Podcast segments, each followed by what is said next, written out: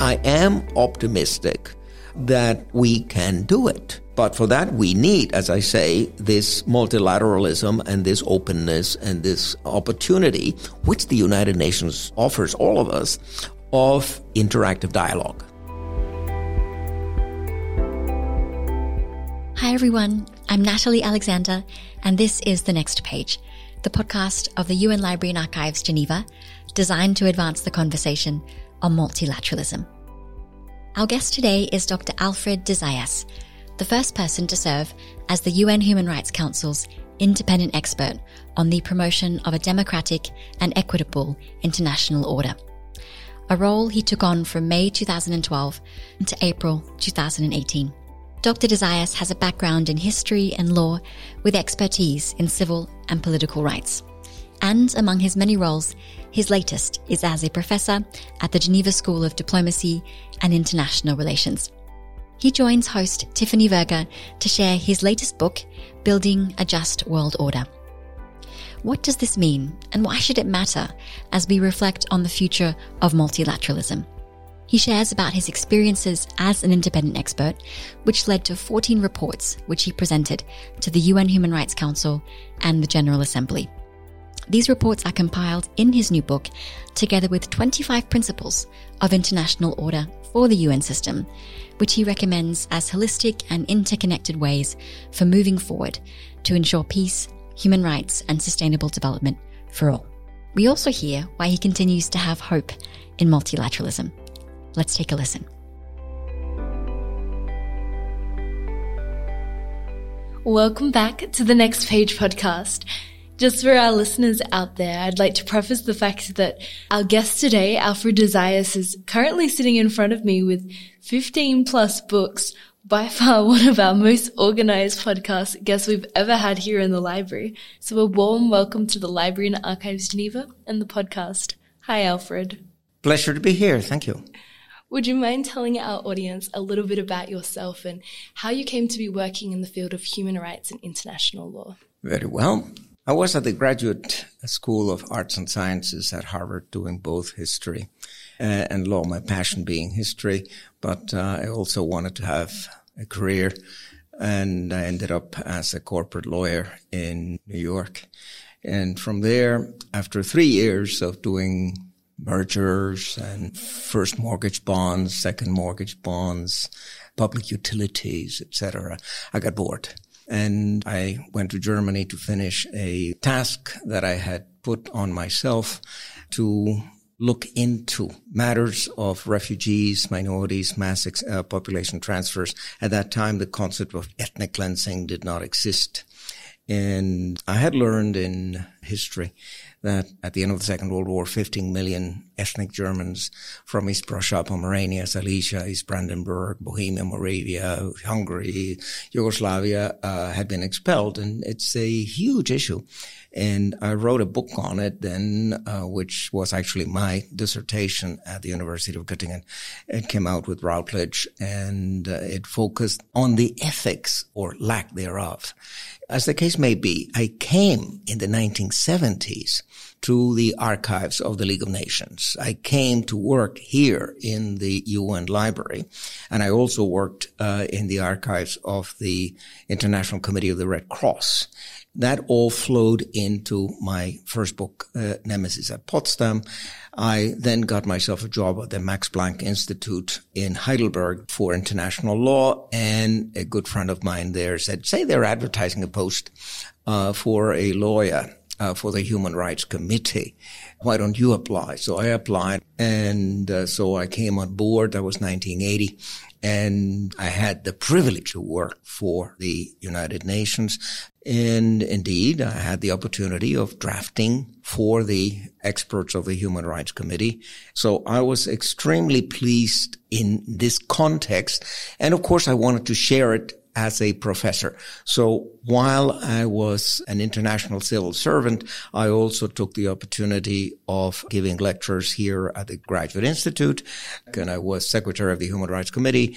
I was the chief of petitions. That's more or less like being registrar. So, and I had the opportunity, of course, to coordinate the jurisprudence so that one committee didn't say A, whereas the other committee was saying B. I took early retirement, went back to teaching, taught again at the Graduate Institute. And, and since then, I've been teaching at the Geneva School of Diplomacy. I teach there international law and history, both. Wow. It's, it's definitely a very fascinating and rare background that you have. And, and I mean, wonderful that we can welcome you back to the library after so many years. I'm, I'm going to explore now the role of an independent expert a little bit more. So you were selected for your mandate as the independent expert on the promotion of a democratic and equitable international order, a role that you carried for six years. And I was just wondering, in your opinion, why did the UN Human Rights Council create this mandate and why did we need an independent expert and what exactly is an independent expert for those of us at home who may not know? As far as expertise, all rapporteurs and independent experts are experts. Actually, the crux of the matter here is the independence. Uh, to what extent were we rapporteurs truly independent or did we suffer from group think? And an independent expert actually must be able to jump over his own shadow, must be able to think not only inside the box, but outside the box. So as far as what it means to be a rapporteur, it means you have to actually listen. You go to a country, if you're doing a country mission, or you go to a country in order to learn. You have to be very well prepared, but also very open. You cannot just come with your preconceived ideas. And uh, you have to listen to all sides. If there is one rule of history writing and a rule of judicial procedure is audiatur et altera pars. You have to listen to all sides and evaluate all of the evidence and not just what comes your way. You have to proactively go and get it. And then you make your own synthesis. Then you make your conclusions and your recommendations. What you have to find out are the root causes. What you want to do is to prevent those violations. And in order to prevent the violations, you have to study what has led politicians, many of them actually democratically elected, to commit gross violations of human rights. It really sounds like such a powerful and influential role, the independent expert. And, and I think what's really nice is that you've illustrated that at the crux of it, the power and influence comes from listening to other people and being open to that communication. So building a just world, it compiles the works and efforts of 14 reports, notes, and thoughts you've had throughout the duration of your role and culminates in 25 principles of international order and recommendations for the UN. The title of your book is Building a Just World Order. I was just wondering, in your words, what does a just world order mean to you and why is this concept important as well? Well, the United Nations Charter is, in a very real sense, the world constitution. And if the 193 states parties to the United Nations were to observe the purposes and principles of the charter, we would have peace, we would have human rights, and we would have development. Unfortunately, geopolitics, geoeconomics, trade all mix in. And although we have made a lot of progress since 1945. We have not only issued standards, we have established the mechanisms, we engage in monitoring, we know what the situation of human rights is, and in all fields, whether it be in the field of labor law, the International Labor Organization has produced some 200 conventions the World Health Organization, with its very important international health regulations, have done a lot international cooperation and international coordination. And that has to be based, of course, on multilateralism. It has to be based on the concept of international solidarity. This is a global problem. It demands a global solution.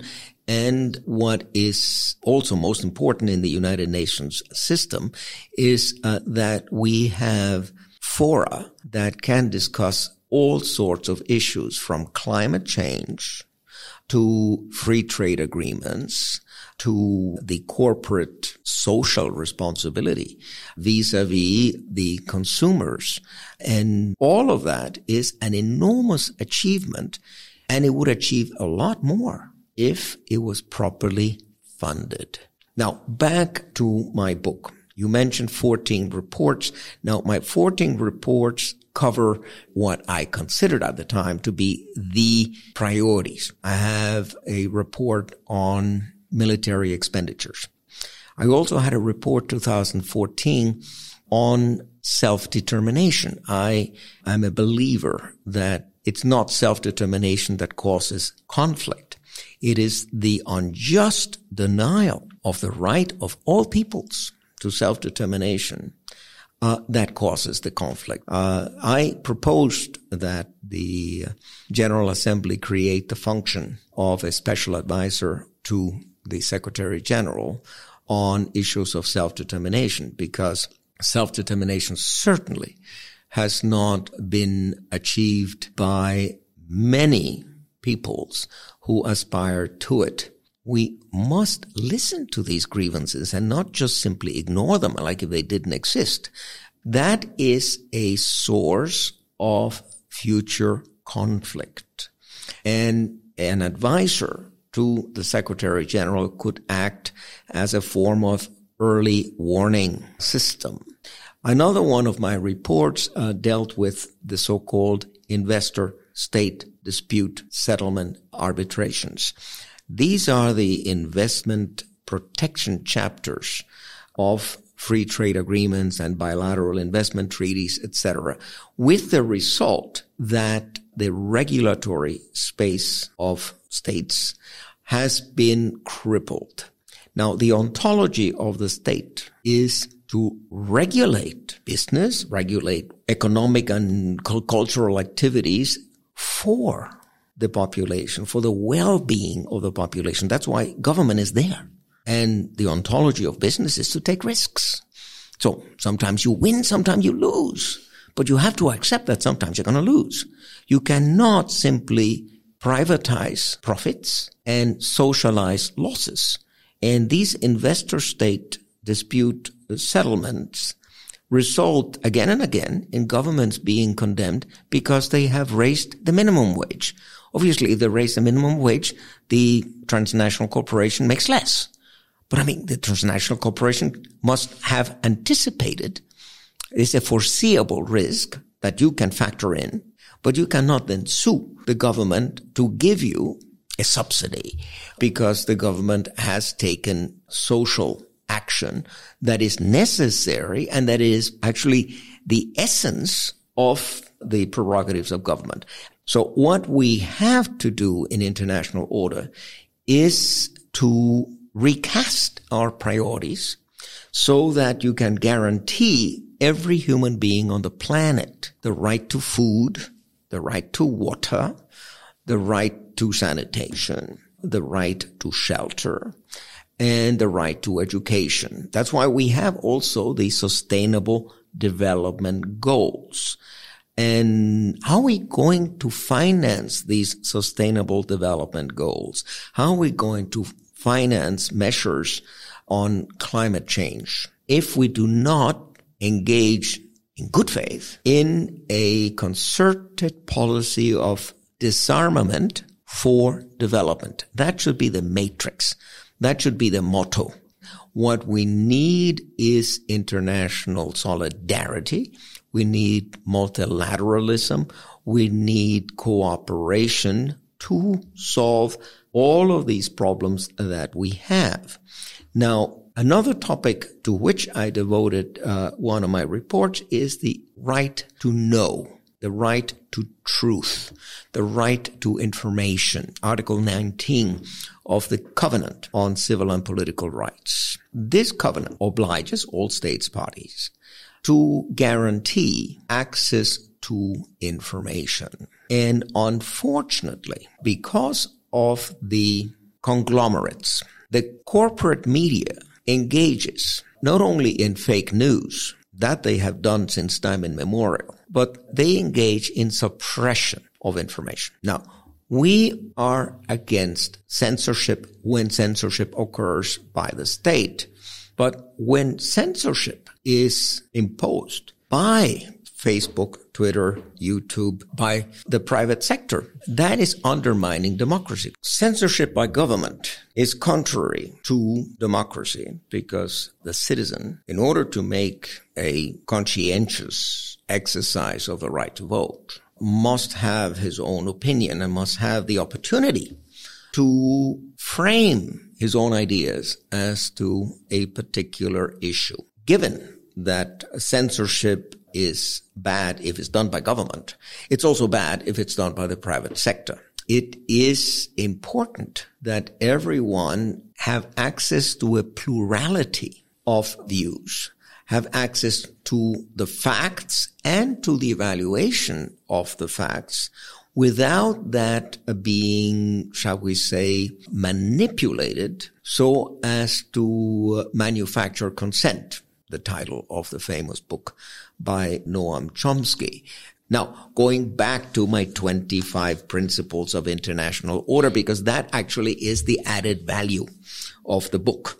I really think I have succeeded in going on building, not only on the UN Charter, but building on General Assembly Resolution 2625, the famous Friendly Relations Resolution, Resolution 3314 on the definition of aggression, and on the Vienna Declaration and Program of Action, the Millennium Declaration, the Millennium Plus Five Declaration, the SDGs, etc., etc. There's all in these 25 principles of international order, which could be, as the French would say, a mode d'emploi in order to move in the direction of achieving an equitable and democratic international order.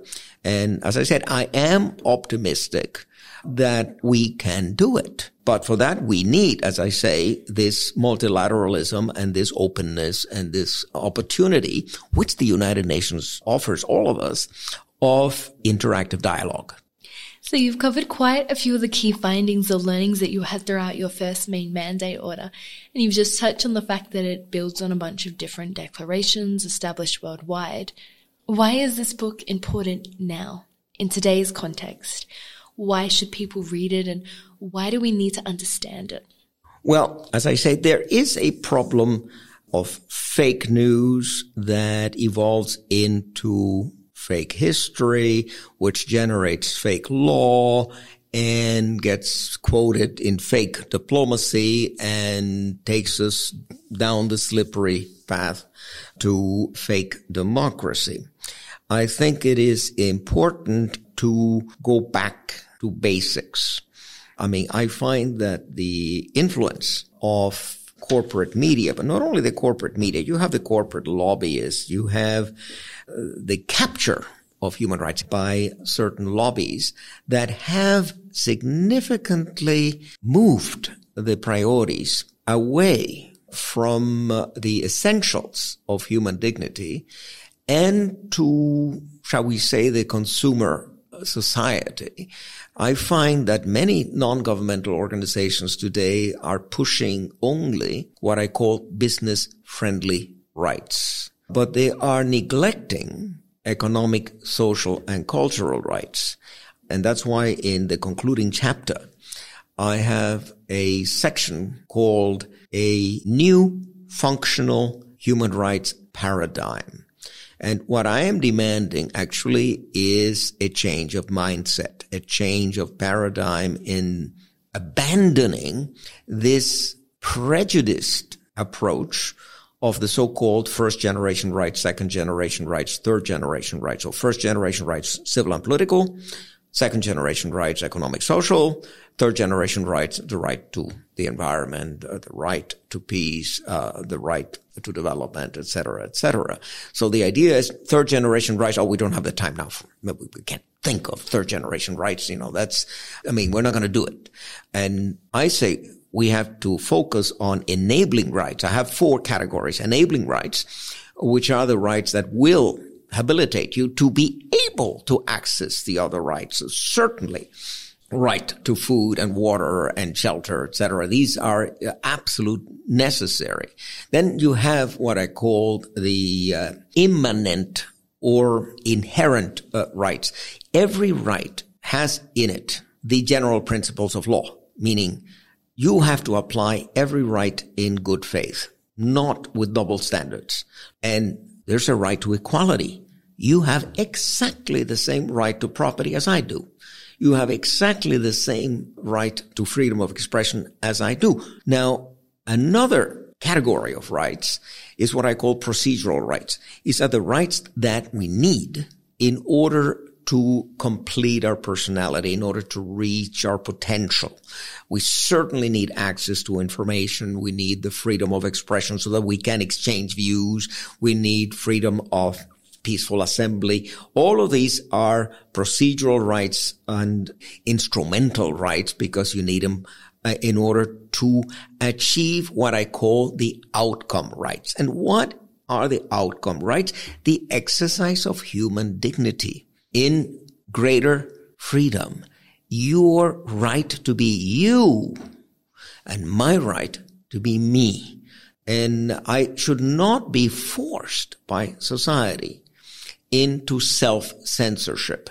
And that is one of the greatest dangers that we're facing in modern society, that people do not dare to say, if they are dissenting, they f- fear outing themselves because there are consequences. Not only will you be ostracized, but more and more there's a cancel culture in many countries and there's a very high level of intolerance. And I think that a, a new approach to human rights is necessary. And I am working with Dr. Kirk Boyd at Berkeley, and he launched the idea of an international bill of human rights, building, of course, on what's there before. I mean, we're not inventing the wheel. And the organization that we founded is called Eleanor Lives after Eleanor Roosevelt.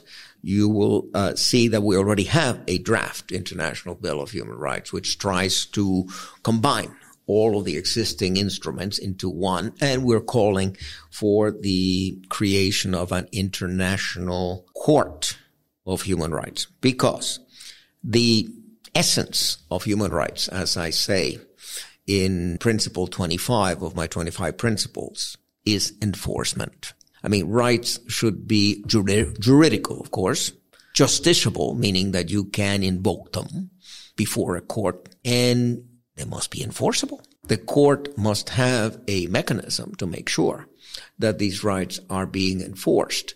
And that is, as I say, principle 25. But another principle that I have is a principle that goes back to good faith and that goes back to the general principles of law, to wit that you want that people apply the spirit of the law together with the letter of the law. Uh, it should not be what positivists say. The law is the law is the law.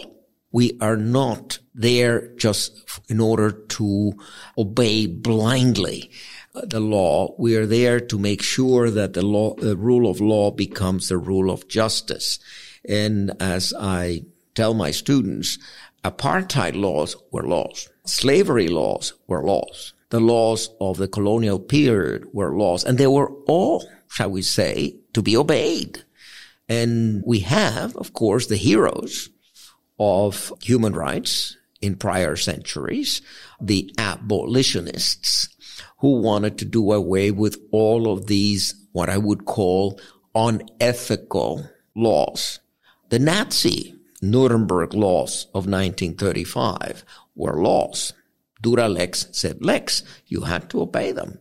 And already at the time of the Roman Republic and Marcus Tullius Cicero, uh, he said, wait a minute. The excess of law invariably generates injustice. So you have to apply the law intelligently, flexibly, on a case by case basis, so that at the end of the day, you have done justice. It cannot just be blind application of the law.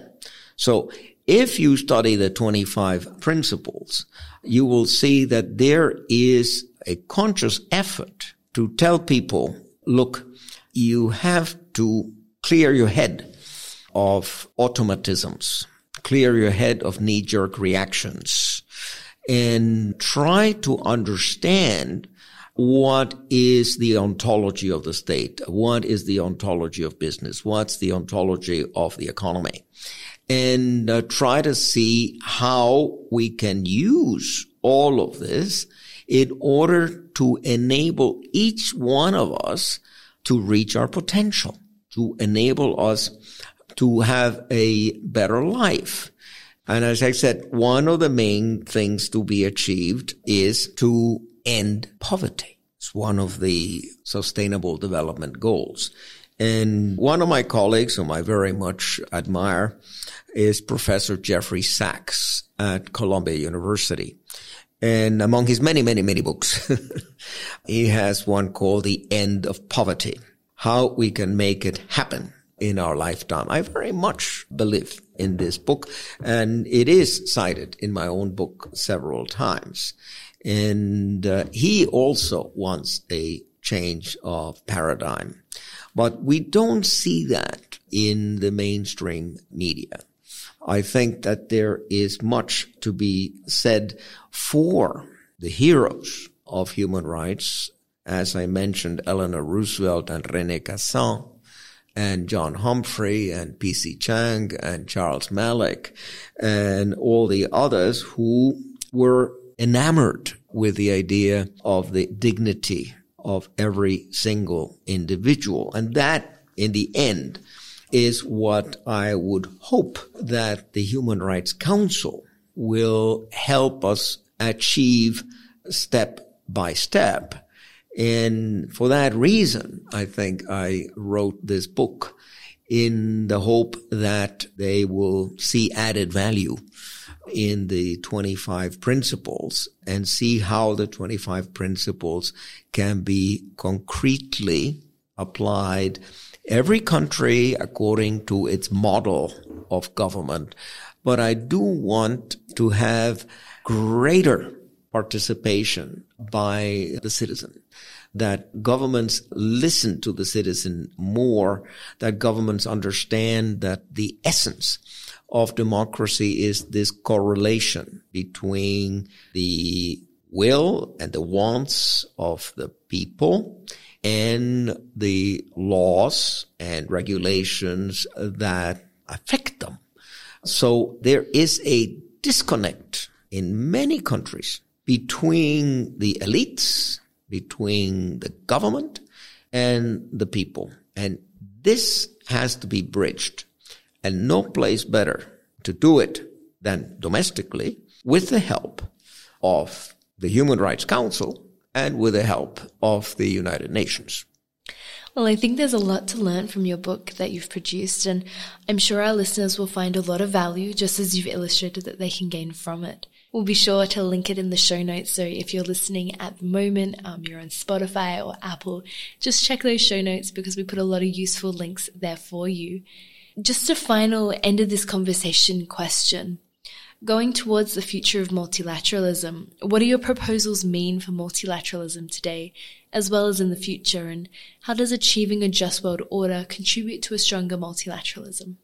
Well, the goal of multilateralism, like the goal of the uh, Peace of Westphalia in 1648 or the Congress of Vienna in 1814, 15, and at the Potsdam conference was to build a safe and secure world for everybody without wars, without structural violence, etc. I think that is achievable, but there's of course no fast track to human rights. Uh, there's no shortcut.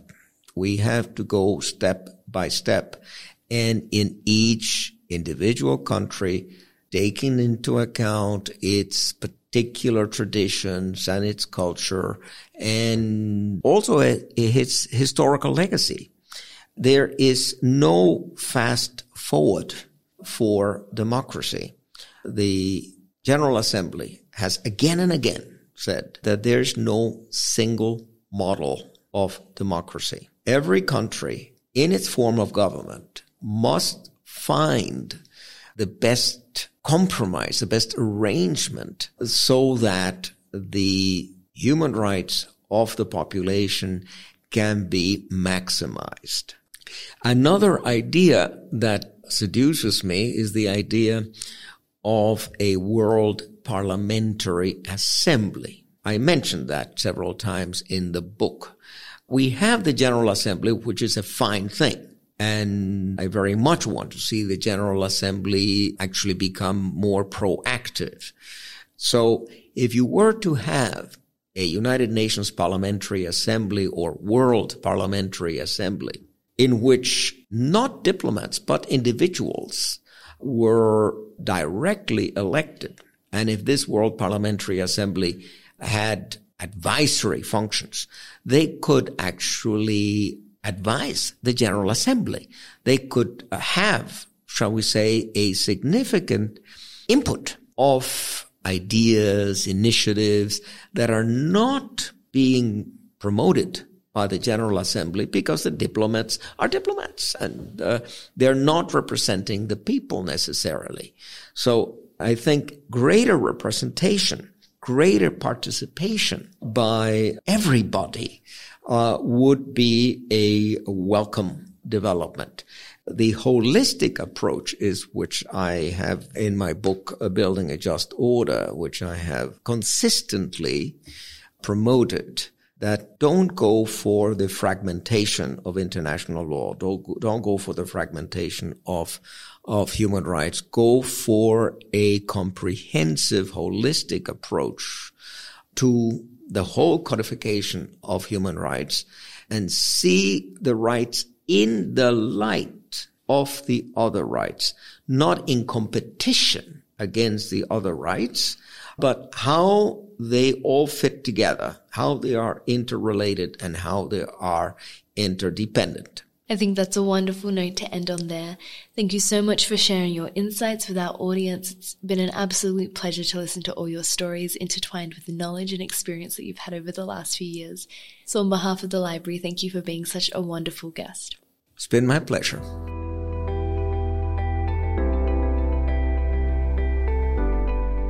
So there we go. We hope you enjoyed this conversation with Dr. Alfred de Zayas in conversation with Tiffany Verga.